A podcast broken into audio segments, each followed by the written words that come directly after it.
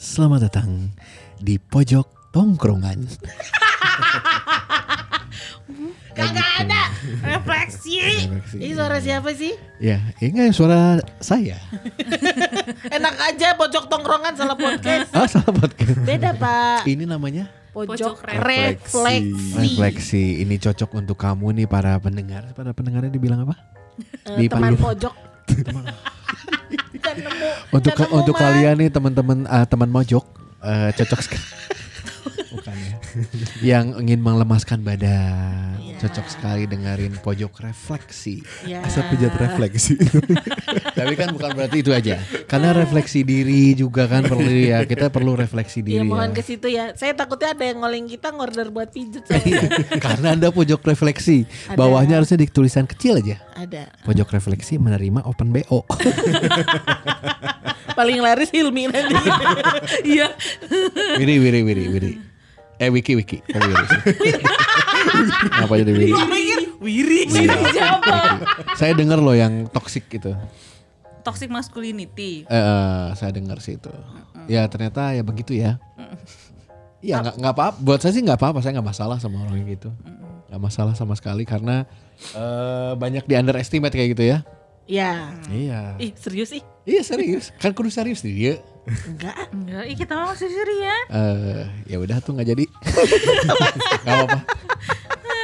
Kita nggak ngebahas si toxic masculinity dan femininity. Betul. Tapi untuk teman-teman mojok yang belum dengerin kan harusnya. Iya. Udah tayang di episode sebelumnya. Gue lupa episode keberapa.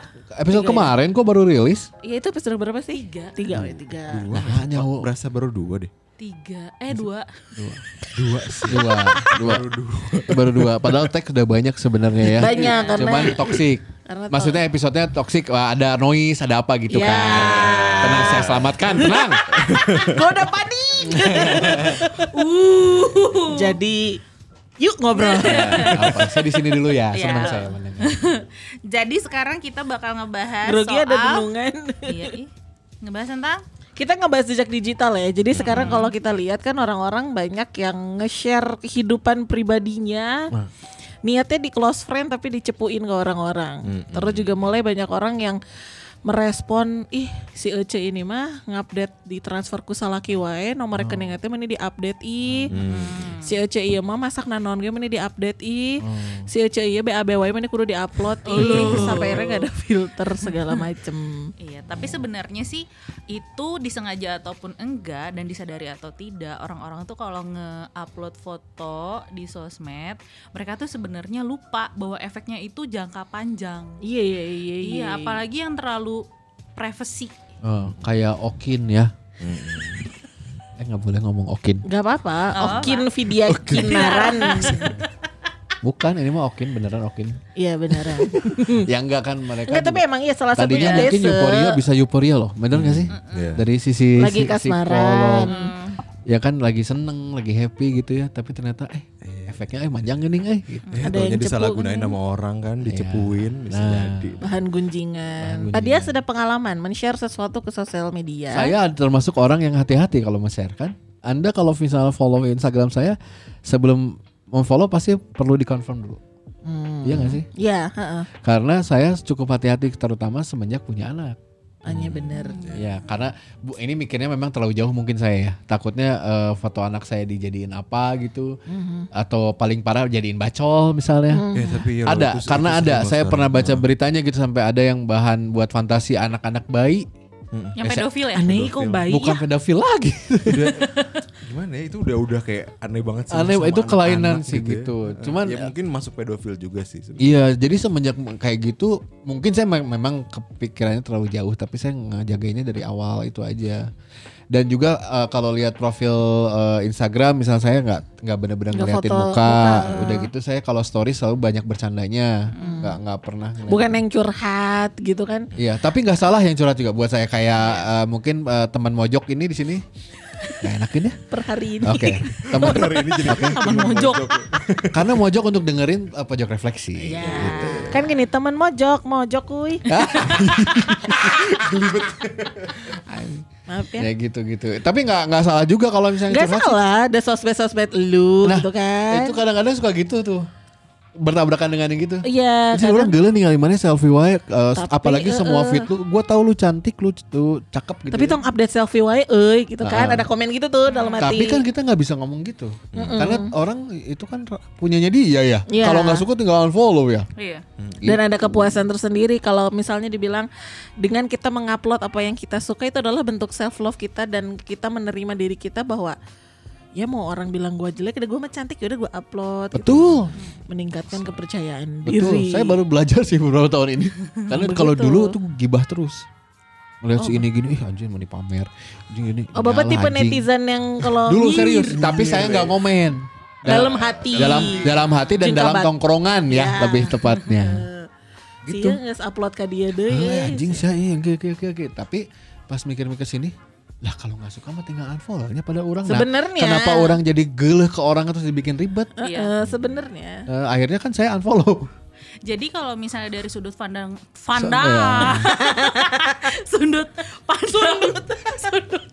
sudut pandang followers, bersikap bijaknya adalah kalau nggak suka ya unfollow aja atau so macam macam di follow. Kudu head speech lah di komen. Tapi kalau dari kitanya yang punya sosmed yang senang upload, ya kita harus siap-siap mental karena siap di komen. Iya. Apalagi kalau lo berani jadi public figure ya. Iya. Nah. Tapi kadang ada gitu loh, kayak udah magelah tapi tadi follow terus, dilihat terus. Kepuasan ketika kayak membenci seseorang tuh mungkin bisa jadi itu yang bikin kita jadi ngefollow orang-orang yang kita mah ngewa gitu sebetulnya sama orang gitu. Itu salah nggak? Ada maksudnya dari diri psikolog secara psikologi salah nggak? Itu berarti informasi buat kita kalau sebetulnya kita punya isu tertentu gitu ya, sehingga kita akhirnya terjebak dalam hate comment gitu loh. Dan gini loh, maksudnya ngapain sih bikin-bikin pusing gitu ya dengan ngefollow orang yang kita nggak suka? Gitu loh, kan sebetulnya kalau misalnya logikanya ngapain gitu. Cuma banyak ternyata netizen Indonesia tuh kayak dia justru ngefollow orang-orang yang mereka nggak suka buat dikasih komen-komen yang jelek gitu loh, komen-komen yang buruk. Cari perhatian gitu gak sih? Bisa cari perhatian, bisa cari samsak tinju. Okay. Iya, teman aku banyak yang begitu Komi. Dia sampai bikin second account buat dia meninggalkan hate speech. Biar apa? Biar dia, gue lagi marah, gue kesel sama nih orang, yaudah gue komen. Oh jadi sosmed juga bisa jadi gudangnya toksik ya. Makanya iya gak sih? Berarti kita juga jadi si influencer etik clueless. Gue salah apa jir gitu dah. Karena ada loh, maksudnya orang-orang yang memang di dunia nyatanya tuh gak bisa vokal gitu ya. Dia gak bisa mengeluarkan kemarahannya dia, tapi ujung-ujungnya dia karena merasa aman kali ya di media sosial, akhirnya keluar tuh semua kemarahan-kemarahannya. Bahkan sama hal-hal kecil gitu yang kayak cuma perihal mungkin alis naik sedikit gitu ya, artis gitu alisnya naik sedikit. Atau kemarin ada artis senior yang memang kayaknya masih awet muda tapi keteknya kayak agak klewer-klewer gitu ya gitu. Itu kayak diomongin banget padahal kan kayak ya udah sih gitu sekolot gitu loh. Kan enggak masalah juga. Padahal ada yang komen, "Bapak alisnya tebel banget kenapa sih?" gitu. Enggak pernah. Karena mungkin orang udah tahu saya orangnya kayak gini. Kayak gitu-gitu gak ngaruh kan. Tapi emang tapi saya sempat keganggu loh sejujurnya. Iya, yang gitu-gitu tuh. Kenapa tuh? Saya tuh sebelum konten podcast, saya tuh bikin, saya boleh klaim di sini lah ya, di pojok refleksi. Pojok refleksi gitu. Pojok refleksi saya klaim lah. Maksud saya berani ngeklaim. Saya jarang ngeklaim tapi saya berani kalau ini ngeklaim. Saya termasuk YouTuber pertama di Indonesia yang kontennya interview. Saya berani. Tahun berapa itu? Aduh saya lupa. Tapi jauh sebelum Deddy Corbuzier, jauh sebelum Gofar Hilman. Bukan maksud sombong, enggak. Ini cuma saya pengen ngeklaim kebanggaan saya aja. Iya. Saya waktu itu bikin konten ngobrol yang kayak rame kayak Deddy Corbuzier, kayak Gofar gitu, kayak Soleh Solihun. Sama Otong Koil. Waktu itu saya udah punya banyak rekaman, ada bareng sama Otong Koil, bareng sama Pasariban. Pasariban tau enggak? Enggak. Tukang bersih-bersih kakek-kakek yang suka di pahlawan ya? Makam pahlawan. Ngobrol sama Pasariban, ngobrol sama Erik Sukamti, ngobrol sama Anji. Yang terupload itu sama Otong Koil. Dan di luar dugaan ternyata responnya gak hanya barudak aja. Sampai banyak banget. Akhirnya saya bikin 3 part karena ngobrolnya hampir 3 jam. Nah pas saya bikin komen-komennya tuh jahat-jahat. Seriusan gimana? Sambil nunggu mau upload kedua kan liatin komen, gini banyak yang nonton lama-lama. Ini mah interviewnya nggak bisa eun, ini mah motong wae, iya mah teu ngarti musik, iya mah jigana orang jauh terkenal si Otong gitu. Jadi saya masuk hati dulu ya, karena saya ngerasa saya nggak siap terus kayak upload dulu lah yang kedua, responnya makin edan. edan negatif. Iya ada, ya edan yang bagus, ada edan yang negatif. Sampai ada yang bilang ini lapisan jedati hiji kadua. Karena dulu saya mikir kalau ngonten ya kuma urang we dek ngupload dek kahijina ayeuna kaduana 2 tahun deui kumaha aing. Tapi kan enggak bisa gitu ternyata ya. Cuman dulu kan enggak, saya masih mikir kumaha aing we gitu. Sampai anjing ieu mah jelema kalau dibunuh keur anjing, jadi penasaran. Itu kan bercanda. Tapi jadi iya benar-benar. Anjing kenapa ya jadi gini ya? Sampai akhirnya saya cuma 2 episode yang harus 3 episode. Iya, sayang. Nah, episode terakhir itu ke-upload 2 tahun kemudian. Oh, itu sama siapa? Masih sama Otong. Ah, seriusnya jauh banget part 3. Ya, part 3 2 tahun. Saya tuh sampai yang jadi waktu itu bangga, tapi juga saya takut untuk maju lagi enggak ya gitu. Sampai saya makan di Darmo waktu itu, terus ada orang, Kang Dias ya, yang saya udah nonton YouTube-nya, seru Kang, mana part 3-nya Kang? Nah, saya tuh ketriggernya dari situ. Aduh, anjir kok banyak juga yang positif ya. Tapi di satu sisi kalau lihat komen ngeri-ngeri, sok aja ngelihat komen dia sekilas. Yang si abah-abah suka nonton. Iya, dari situ saya akhirnya enggak ngupload lagi. Itu aja. Nah, saya jadi kemakan perak gitu gara-gara komen-komen itu. Memang sih harusnya jadi masukan ya. Kayak ini interviewnya tebalai kok sih mah terkenal jeung Otong. Tapi lu nya gak mau nerima waktu itu ya. Karena kan kita kalau udah nyebur jadi konsumsi publik ya gimana mau gak mau nerima komen. Jadi ya udah, tapi saya tidak memutuskan untuk tetap tidak. Mentalnya lumayan dah yang komen-komen kayak gitu ya. Mentalnya enggak sih, itu baru receh loh. Belum Ria Ricis yang komennya ngeri misalnya belum siapa Atta segala macam. Atta belum siapa lagi tuh yang ke tendang sapi. Hah? Siapa? Kekei. Dia tahu, lu inget lagi. Akhirnya ketawa sapu siapa? Oh yang di rumah sakit berdarah-darah. Iya, maksudnya saya mah cukup respect loh sama KKI. Bahkan saya pernah ngobrol telepon lah sama KKI ya gitu ya. Orangnya baik banget dan memang polos aja gitu orangnya. Tapi baik, tapi dia bisa menerima komen-komen ngeri gitu ya, sengeri itu kuat gitu. Dia. Kuat. Ngeri loh. Kalau dilihatin anjing ngeri banget anjing ini, ngeri banget. Iya. Bahkan saya juga kalau dalam hati mau komen hampir sama kayak gitu. Cuman saya kan gak ditulisin ya. Iya benar. Gitu aja sih. Gak lebih baik juga sih saya sebenarnya. Ya makanya sampai ada kalau orang ninggalin komen jahat. Kalau kemarin aja kasus rame artis yang Ayu Ting Ting sampai dia udak orang itu dia ngudak langsung aja nih siapa yang nge-head comment. Ya saking jahatnya yang ternyata yang pelakunya adalah anak masih sekolah. Tuh kan bro. Ibu rumah tangga. Ada yang kasus Deddy Kobusier yang rame yang dulu sempat ngelabrak bapak-bapak. Karena mereka udah capek. Sebenarnya mereka ada di situasi yang stres ya nggak sih? Dan mereka nggak tahu gimana cara mengekspresikannya dan bingung mau cerita sama siapa, akhirnya beledak-beleduk kemana-mana. Kadang-kadang itu bisa jadi tanda gitu loh bahwa memang banyak gitu orang-orang yang memang kesulitan buat ngelola emosinya. Gitu loh, dia nggak tahu gimana sih caranya buat nyampein atau ngeluarin emosi secara tepat gitu loh. Jadi akhirnya karena wah ini kayaknya bisa nih dijadiin samsak nih gitu ya si artis. Emang nyari gitu ya? Ada yang kayak gitu. Ya. Gitu karena teman aku sendiri yang dia mengaku. Oh iya. Kekei tapi yang di situ. Ya kan nggak tahu ya. Kadang bisa yang lain ada ayah rojak misalnya. Ayah rojak mah badannya bagus. Emang ayah rojak punya IG? Nggak tahu. Saya kira bapak follow. Enggak, Ayu Ting Ting kan itu. Iya. Ayu Ting Ting di rumahnya kasihan loh. Kenapa? Semuanya cewek. Ada ayah rojak maksudnya satu. Ada ayah rojak jangan dilupain. Iya anaknya cewek. Supir juga ada. Gimana sih? Tadinya bagus. Dia udah bintang tamu kagak dibintangin lagi tiba-tiba ada. Walau bodo amat. Tapi ya gitu dia. Tuh tiba-tiba gitu dia kan. Ya itu dia.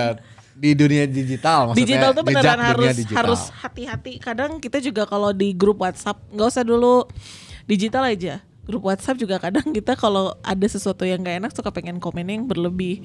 Kalau grup WhatsApp kita bisa komen langsung ya ke orangnya yang bersangkutan tanpa dilihat netizen lain. Masalahnya kalau kita udah masuk ke sosial media, komen ini tuh bisa jadi menggiring opini orang-orang lain untuk berpikiran hal serupa padahal mungkin gak gini loh faktanya. Dan itu beneran sih kita orang-orang yang influencer ketika udah masuk ke dunia KOL lah, konten kreator lah, YouTuber lah, podcast pun lah. Ya, podcast. Kemarin aja aku baru podcast Rumpis Dedis ya.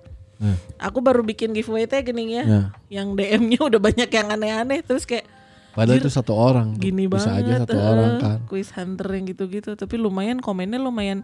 Ih, kok gitu. Dan itu tuh kitanya harus udah bisa kayak punya penawar sendiri gitu, self defense. Kalau memang itu komennya enggak benar dan ngeganggu, ya udah. Iniin aja. Dirusak. Lupain aja. Ini rusak. Dipotong apa dia dikit-dikit. Mati ya, geng. Ah, potong? Iya, sumpah sama Pak Dias. Astagfirullah. Maaf ya, geng, intermezzo. Ya, intermezzo. Nanti ditempel sama lem tikus. Iya. Terus tambah lagi kan sebenarnya. Aku tuh mikir dulu, nah lem tikus. Terus lagi. Kalau iya. Tambah.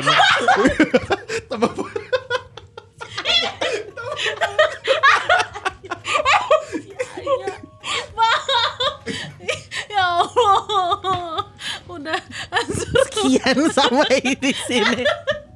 Ini adalah contoh pelatihan mental ya. Kalau kamu mau go digital, mau jadi content creator, mau jadi influencer KOL, bertemanlah dengan teman-teman dengan mulut-mulut laknat. Tuh, dia malah suka. Biar makin terlatih hidupnya. Tapi selain komen ya, ngomong-ngomong, yang apa yang harus kita persiapkan ketika kita masuk di dunia digital gitu. Ada juga kayak misalnya jejak-jejak lain yang sebenarnya ini bisa bikin kita down suatu yang tiba-tiba kayak dung. Apa tuh? Foto bokep. Bisa. Salah satunya. Ini jadi satu kasus yang sering banget sih terjadi, dan juga ini kayak kena mental banget sebetulnya kalau misalnya kejadian ya, foto-foto private kita disebar. Karena suka ada ancaman gitu kan. Kalau misalnya pasangan, ini mah jangan dulu ke jejak digital influencer aja ya. Kadang kita mungkin berpasangan sama orang yang, nih orang pasangan kita tuh toksik banget. Dia punya triknya biar si pasangan ini tetap terikat sama si ceweknya, misalnya cowoknya. Yuk kita foto yuk, terus dia foto mesra, dia keep di iCloud atau di G Drive segala macam. Giliran ceweknya mau putus, gue sebarin nih. Itu juga kan salah satu jejak digital yang berbahaya. Iya kan? Aneh, gue nanggepin itu aneh aja. Tapi ada, banyak malah. Banyak malah. Dan seringkali bukan hanya mesra ya, tapi sudah private gitu loh foto ya. Sudah bersenggama ya. Bisa jadi juga. Pak, kita pelan-pelan. Terima kasih ya Pak ya. Iya kan saya gak mungkin ngomong sendawa. Di luar senggama kan. Susah banget ngomong ewean ya. Itu keluar. Pak jangan gitu Pak, nanti gue ngeditnya gimana Pak. Per. Tapi beneran yang gitu-gitu banyak. Di circle terdekat juga pasti ada yang kalau. Serius? Ya ada aja. Temen gue pernah. Di gue nggak ada, maksudnya gue circle gue nggak ada. Kalau circle gue. Temen gue pernah sampai kena illness akhirnya gitu. Kasian kan. Padahal awalnya buat konsumsi privasi. Jadi kayak misalnya ketika mereka lagi berduaan, terus difoto. Terus sama kayak Okin ya berarti ya. Maksudnya euforia gitu itu aja, lagi happy gitu. Itu mah at that time kita memang dua-duanya konsen mungkin ya. Dua-duanya oke gitu loh. Tapi kalau ini ada juga yang mungkin di fotonya tuh ketika lagi diem-diem bisa. Diem-diem direkam diem-diem. Ada Bang. Mintanya Pak ajarkan gak? Kurang diajarkan. Bisa minta. Gak bisa buat concern, biar concern gitu loh. Ya itu cara memintanya aja sih. Atau ada juga yang kayak dengan iming-iming cinta gitu ya. Kan aku cinta. Cuma sama kamu doang. Oh iya itu. Masa sih kamu gak mau sih taking picture sama gua. Itu benar itu kamu yang kan saya sering lakukan itu. Bapak nih. Kamu sayang gak sama aku gitu. Apakah dari kayak ini loh picture PAP dong kalau kamu sayang sama aku. PAP itu apa? Post a picture yang kayak keren deh Pol anjing Pol. PAP Pol anjing Pol. Kayak kok kamu cuman di baju sih, buka dong, coba dipapin kan gitu kan. Di save sama dia, kalau disebar ya hatur nuhun nih. Yang sering kayak gitu tuh yang LDR. Papapan itu ya. Dan juga remaja yang paling mudah untuk kebawa gitu ya, karena masih remaja romantisan tuh ya. Nafsu seksualnya tuh masih gede banget. Jadi kalau misalnya mereka dipancing sedikit tuh bisa kayak ya meledak lah gitu. Akhirnya karena masih membara lah ya. Masih membara gitu loh. Kok saya sampai sekarang ya? Nafsu membara ya. Tapi buat Ilmi nih, mungkin juga dari yang dengerin kita temen mojok. Ada yang emang masih sekolah atau masih kuliah dan dia baru ketemu pacar, tiba-tiba si pacarnya udah menunjukkan sinyal-sinyal, kamu kirimin dong foto selfie kamu, udah mulai menunjukkan tanda-tanda dialog yang ke arah situ, ceritain dong pengalaman kamu gini, dirusak aja terus Pak, potong semuanya kita keren-keren. Tiba-tiba udah mulai ada dialog-dialog atau kata-kata atau permintaan yang request itu kesana. Nah ngadepin si yang diminta ini gimana baiknya? Oke, sebenarnya gini. Kalau misalnya kita diminta pap-pap seperti itu ya, PAP seperti itu gitu, kita perlu tahu gitu loh konsekuensinya. Kita perlu ingat konsekuensinya apa. Emangnya hubungan sama dia bakal selamanya? Kita kan nggak tahu. Benar-benar pemahaman gitu itu ya. Terus betul gitu dia bakal menjaga privasi kita. Apa yang gitu bisa dipegangnya, janjinya? Ya maksudnya janjinya apa iya gitu, janjinya bisa dipegang ya, gitu. Apa iya janjinya bisa dipegang gitu. Nah, ya gitu bukan loh, yang digambarnya bukan. Oke lah, nah digambar. Ya di fotonya kan bisa aja Pak Tete. Karena banyak loh sekarang anak-anak remaja yang akhirnya sampai ada di sebuah forum. Aku baca waktu itu di mana ya? Ada di forum Facebook. Itu adalah kelakuan. Jadi nih cowok emang sakit. Gue gak tahu namanya siapa, emang dia lagi ramai banget dibahas. Nih cowok emang sakit, dia bikin entah grup, entah fanpage, entah forum, aku gak ngerti Facebook tuh. Dia ngepost foto-foto mantan-mantan dia yang udah dia kirimin pap.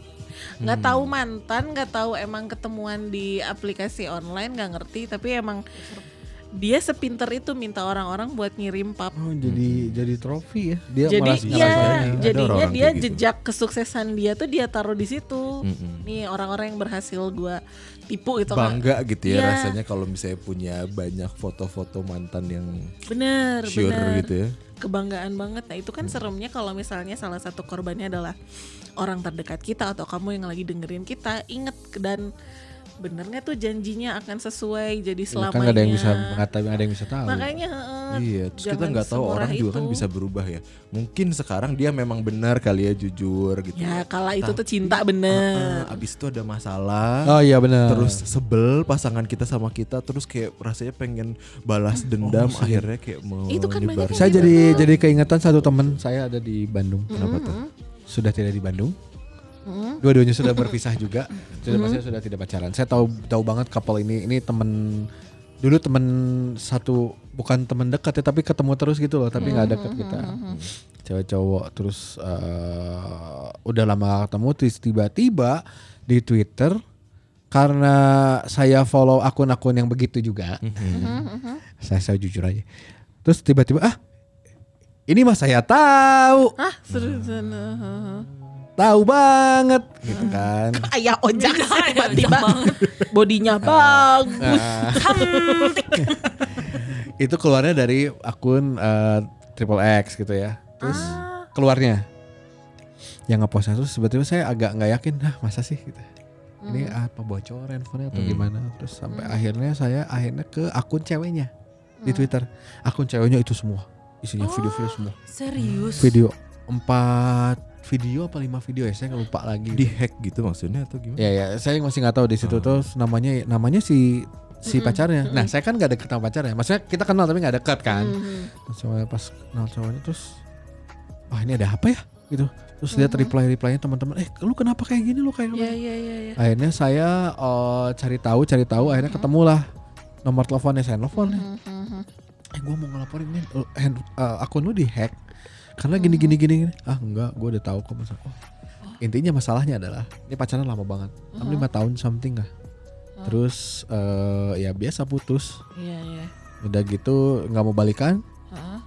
Gue keluarin lah video-video kita. Keluarin aja katanya. Yang benar keluarin. Iya karena keselnya gening. Iya. Dan kasihan banget dia sampai di cut dari kerjaannya. Gara-gara itu si cewek ini. Kita masih kontakan, masih ngobrol gitu ya, sekarang dia udah nikah juga. Tapi ya yang dulu dia bilangnya gini, dia ngepasrahinnya ya sudahlah, hal gitu kan pasti akan tenggelam dengan hal baru lagi, video baru lagi atau apa, udahlah dimin aja. Karena kalau misalnya hapus satu itu kan udah nyebar. Iya tetap aja udah ada yang nge-save, entah siapapun yang udah nge-save. Gue jadi keingetan itu tuh cerita tuh. Nah itu salah satu korban dari jejak digital yang dimanfaatin tuh. Kalau yang nyebarin kayak gitu tuh ada illness gak sih di dianya? Mungkin bukan soal illness ya, tapi soal kemarahan sih. Kemarahan yang maksudnya biasa kita juga merasakan kemarahan gitu, tapi kemarahannya dia itu ditunjukkan dengan cara yang gak tepat gitu loh. Sampai menjebar-jebarkan foto-foto atau video pasangannya mungkin. Dan kalau misalnya kita lihat, ya bayangin gitu loh kalau misalnya jadi si itu ceweknya yang disebarin videonya. Iya, maksudnya mereka berdua sebenarnya. Oh, cuman si cowoknya gak ada di video itu, cuma ada suaranya doang. Oh, jadi muka ceweknya yang jelas. Jadi emang sengaja kayak dendam gitu gak sih? Jelas, itu jelas banget. Kesian banget dong Jir. Dan jadinya sejujurnya saya sebagai cowok ya tidak menikmati. Ya saya cowok ya biasanya kan ya menikmati. Ini karena saya tahu terus jadi di kalau nggak tahu ya, kalau saya ngelihatnya kan ini bukan buat dinikmati, ini mah teman gitu. Jadi risih aja gitu. Ngerti. Dan maksudnya kalau misalnya kita bayangin jadi orang yang ada di video itu gitu ya, gimana stresnya gitu. Itu ya maksudnya part bagian yang kita part bagian gimana? Part bagian? ngomong di podcast tuh susah loh, sumpah. Ya, beneran. Iya. Pokoknya double dua kali aja. Thank you banget ya, makasih deh. Pakai bahasa yang apa tuh namanya tuh kan jadi nggak tahu juga. Pakai bahasa yang singkat, padat dan jelas tuh susah ya. Ya tapi tadi gimana part apa? Iya maksudnya ketika part yang private dari kita tuh akhirnya kesebar gitu. Terus akhirnya kita kehilangan pekerjaan dan sebagainya, itu kan stressful banget ya. Dan juga ada kejadian beberapa gitu yang sampai mengalami gangguan-gangguan kecemasan gitu. Jadi gak mau ketemu orang karena takut. Dia merasa semua orang sudah melihat video itu. Ditelanjangi gitu. Merasa ditelanjangi. Ya. Terus akhirnya nanti berkembang lagi ke gangguan yang lain, misalnya jadi depresi gitu, jadi nggak mau hidup lagi. Iya, tapi ini kalian cukup perlu tahu juga at the end dia survive. Alhamdulillah. Jadi dia stresnya tuh hanya berapa bulan. Oh, salah nih gue cerita. Putusnya adalah dia tuh menikah. Mereka tuh menikah. Hamil di Amerika.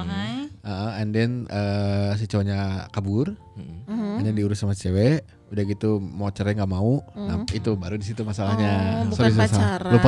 Lupa sorry. Dan nggak dibuat-buat ini benar terjadi. Terus dari situ dia survive ngurus anaknya, dia survive. Jagoan, pas ngecut, pas di-cut itu dia dapat kerjaan. Jagoan sampai ke luar negeri. Sekarang dia posisinya di luar negeri dan sudah nikah. Alhamdulillah. Keren banget, gue salut banget sama orang ini, sama cewek ini. Bisa gini ya. Karena kita kayaknya enggak deh gitu. Gue apalagi. Iya, apalagi kayak udah stres duluan, kayak percobaan bunuh diri udah berapa kali. Ya, tapi gue nggak tahu ya di belakang itu dia survive-nya gimana, support systemnya seperti apa. Gitu. Support systemnya sih pasti jagoan itu semua tuh. Itu penting sih gitu. Kita kan juga nggak bisa nyamain semua orang ya. Gitu mungkin alhamdulillahnya mungkin dia kuat gitu. Dikasih anugerahnya kekuatan. Mungkin juga support systemnya bagus, teman-temannya bagus, mendukung. Yeah. Bayangkan kalau misalnya kita nggak punya support system yang bagus gitu ya. Terus kita juga mungkin kemampuan buat ngelola dirinya juga masih belum baik gitu. Ya. Mungkin akan lebih susah gitu untuk survive, untuk untuk resilience naonnya, untuk terus kembali lagi berdiri gitu setelah get back gitu loh, comeback lagi ya. Bagus sih kayak gitu, karena sebenarnya untuk kasus kayak gitu kan kita nggak pernah tahu apakah musibah itu datangnya ke siapa. Kalau datang ke orang yang kuat sih ya alhamdulillah beliau bisa survive sampai sekarang, bahkan dia udah di negeri orang dan bertahan. Tapi lain cerita kalau misalnya jatuh ke orang-orang yang emang ada beberapa kasus juga di berita sering kita ngeliat akhirnya dia bunuh diri gara-gara malu videonya tersebar kayak gitu-gitu juga kan banyak di beberapa daerah. Ada yang malah jadinya dia dipandang jelek sama lingkungan sekitar ya, akhirnya diperlakukan tidak baik sama orang-orang karena image buruknya udah nempel banget. Dan support system tuh sepenting itu. Ternyata ya teman-teman, sahabat, lingkungan, gak butuh banyak, beberapa aja. Yang tapi ya itu ada yang support. Seenggaknya ada beberapa orang yang ngasih pandangan-pandangan positif lah. Iya. Dan kekuatan juga gitu. Karena gak mungkin juga ketika kita ngedapetin satu situasi yang sulit, itu kalau misalnya nggak ada orang-orang yang kuat di samping, itu bakal drop juga sih. Sekarang juga kalau ngelihat ya orang-orang kayak misalnya aja beberapa public figure yang ini orang tuh di komen-komen tuh negatif, banyak banget negatif. Sampai ada orang yang pengen boikot segala macam salah satu tokoh ini.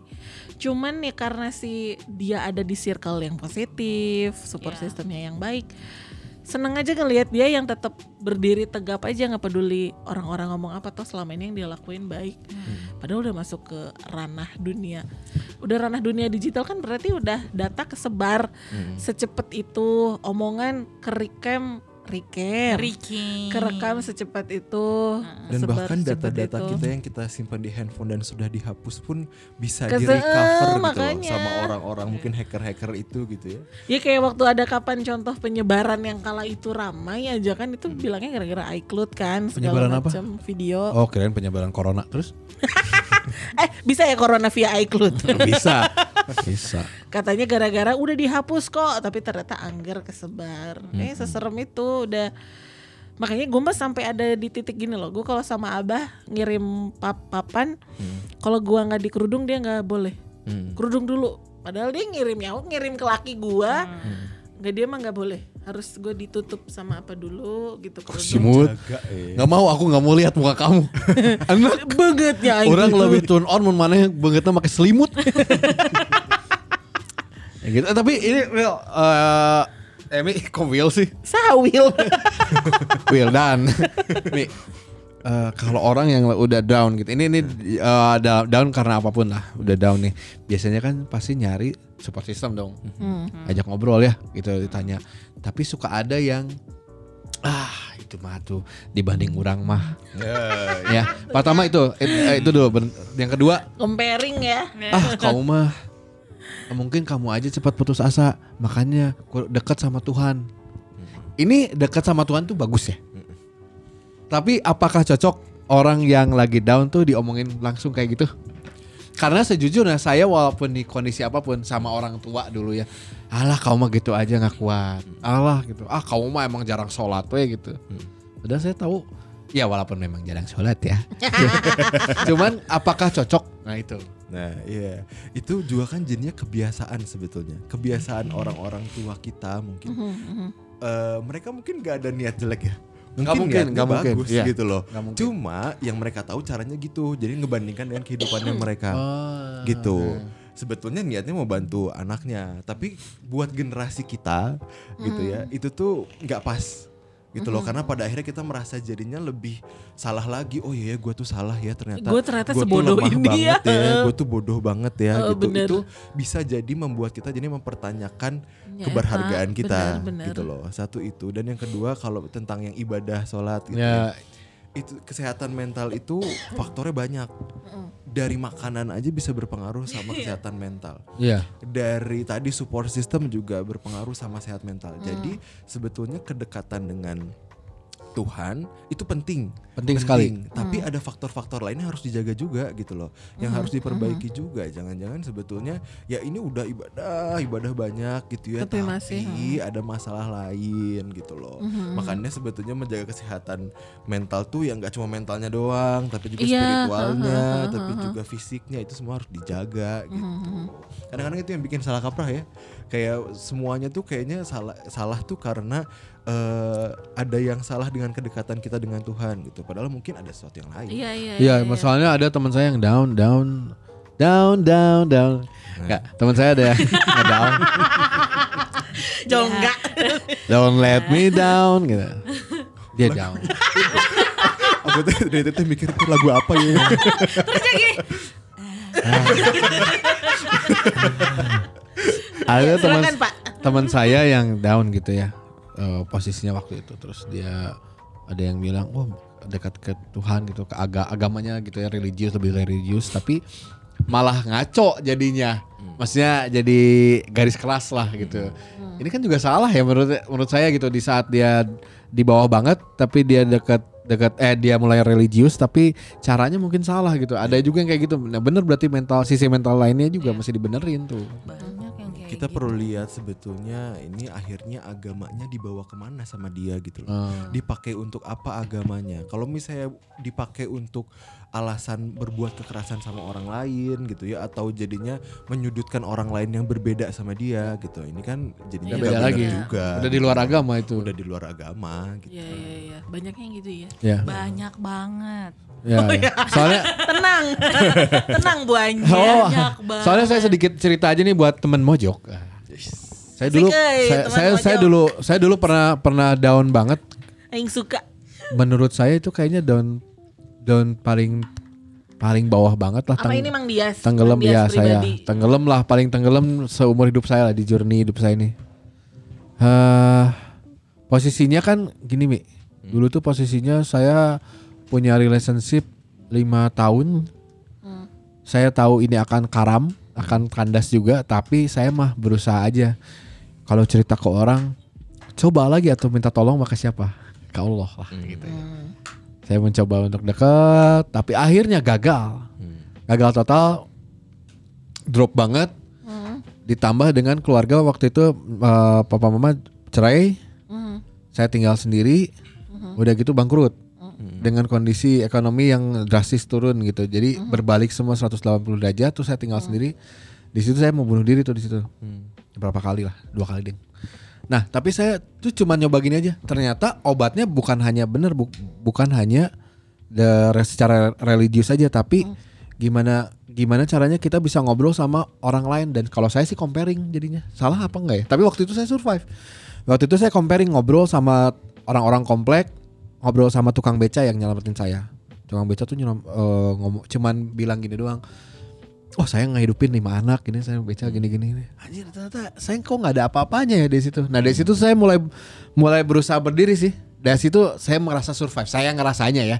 Oh ternyata kalau lagi down mah jangan duduk sendiri, jangan cuman sholat doang. Dilakuinnya cuma itu doang, tapi lo juga ngobrol sama yang lain, comparing juga tuh, ngobrol aja, keluarin aja, lo juga punya masalah keluarin, ceritain maksudnya, bener kayak gitu kalau saya ya, tuh nggak tahu sih itu cara apa, secara keilmuan ada nggak gitu? Nah iya sebetulnya ada beberapa pendapat yang katanya comparing tuh nggak boleh, padahal sebetulnya comparing tuh perlu supaya kita tahu posisi kita ada di mana nih, gitu, terus kira-kira cerita orang seperti apa sih gitu.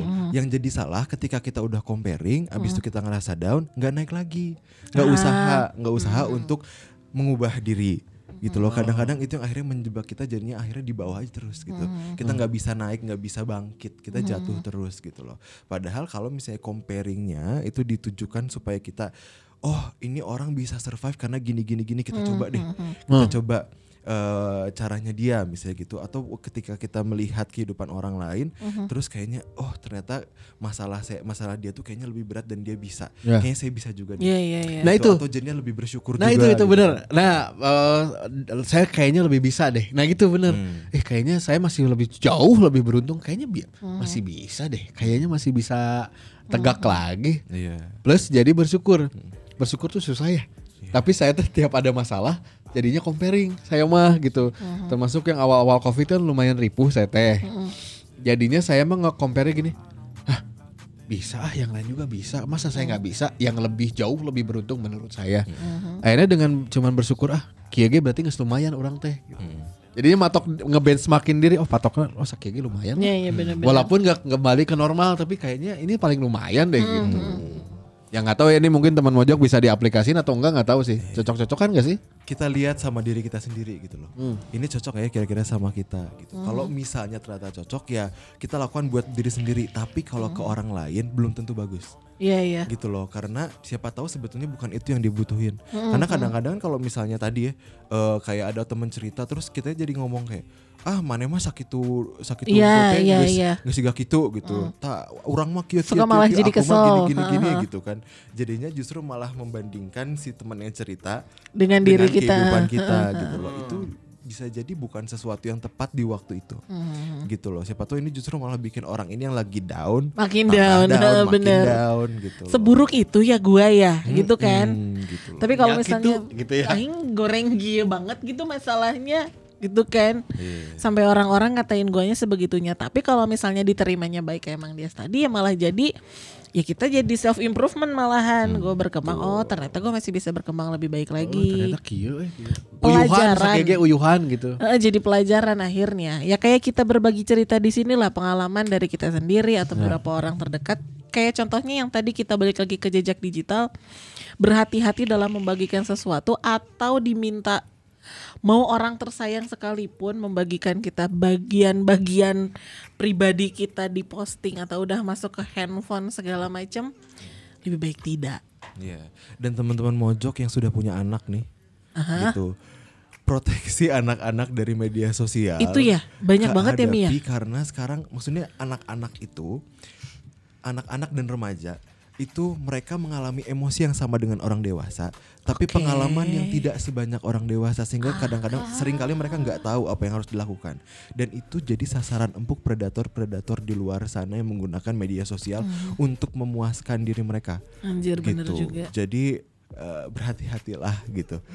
Ajarkan anak-anak untuk bijak bermedia sosial, karena sekarang banyak sekali konten-konten yang mungkin akan mempengaruhi mereka cara berpikirnya gitu, atau orang-orang yang bisa mencelakakan masa kini dan masa depannya anak-anak kita gitu.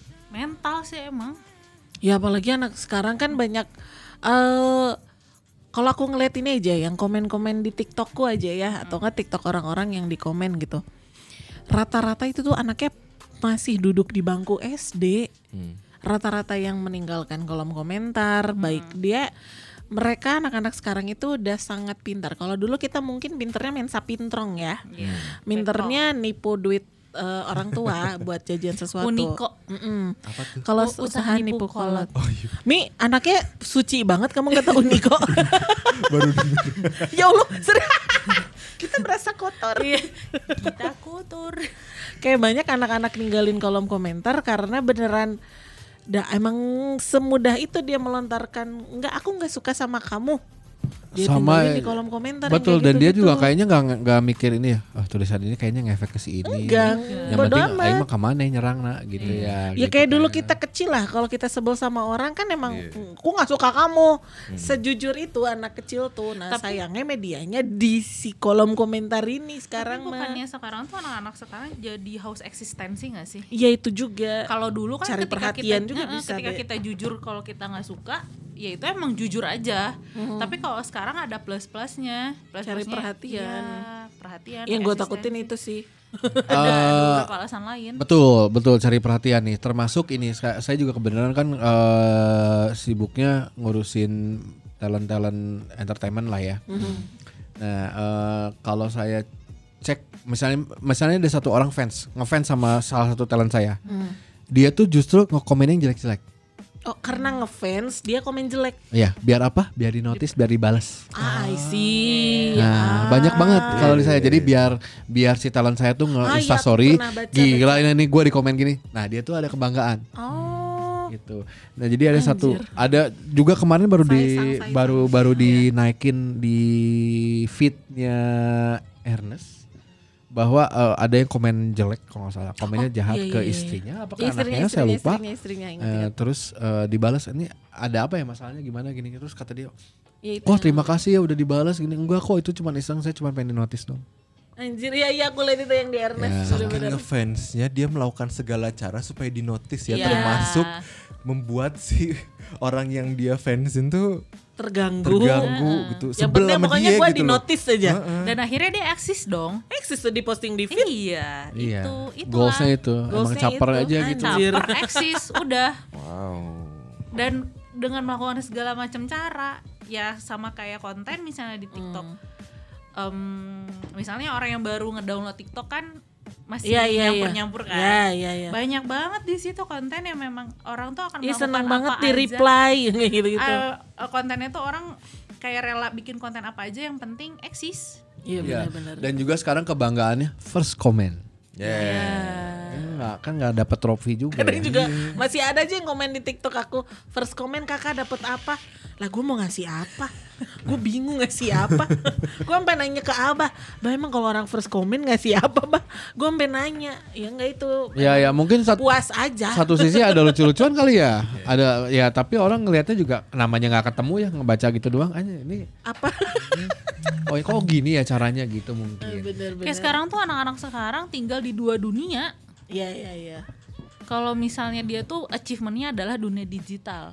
Sekarang kalo, achievementnya itu sih. Iya, jadi kalau misalnya di notice sama orang yang dia kagumi, terus dia viral, itu tuh adalah sebuah achievement buat dia. Meskipun itu nggak dapetin apa-apa, tapi itu kebanggaan aja. Kalau orang-orang umuran kita kan, gue nggak peduli di notice, gue penting fresh money dapet gitu kan. Udah beda masalahnya. Keperuntukannya sudah beda gitu. Jadi kalau misalnya gue caper malah merugikan, mending kagak. Banyak banget berarti ya, kompleks banget ya Mi. Ya media sosial tuh kompleks sekali. Dan harus hati-hati itu ya. Harus hati-hati. Mungkin influencer-influencer juga perlu hati-hati juga ya gitu. Karena konten-konten kita juga bisa aja dilihat sama siapapun. Yes benar. Itu nanti kita bahas di episode mengenai isi kontennya. Sekarang kita berhati-hati di jejak dulu ya. Terima kasih loh Pak Dia sudah nemenin kita. Ya iseng wei mah. Nanti fotonya mau dipajang nggak? Enggak. Saya paling nggak suka, tau lah Cio udah paling beneran saya paling nggak suka aja. Iya padahal ganteng ya Pak Dias ya. Kok jadi Sina warrior princess. See you di episode berikutnya ya, bye bye.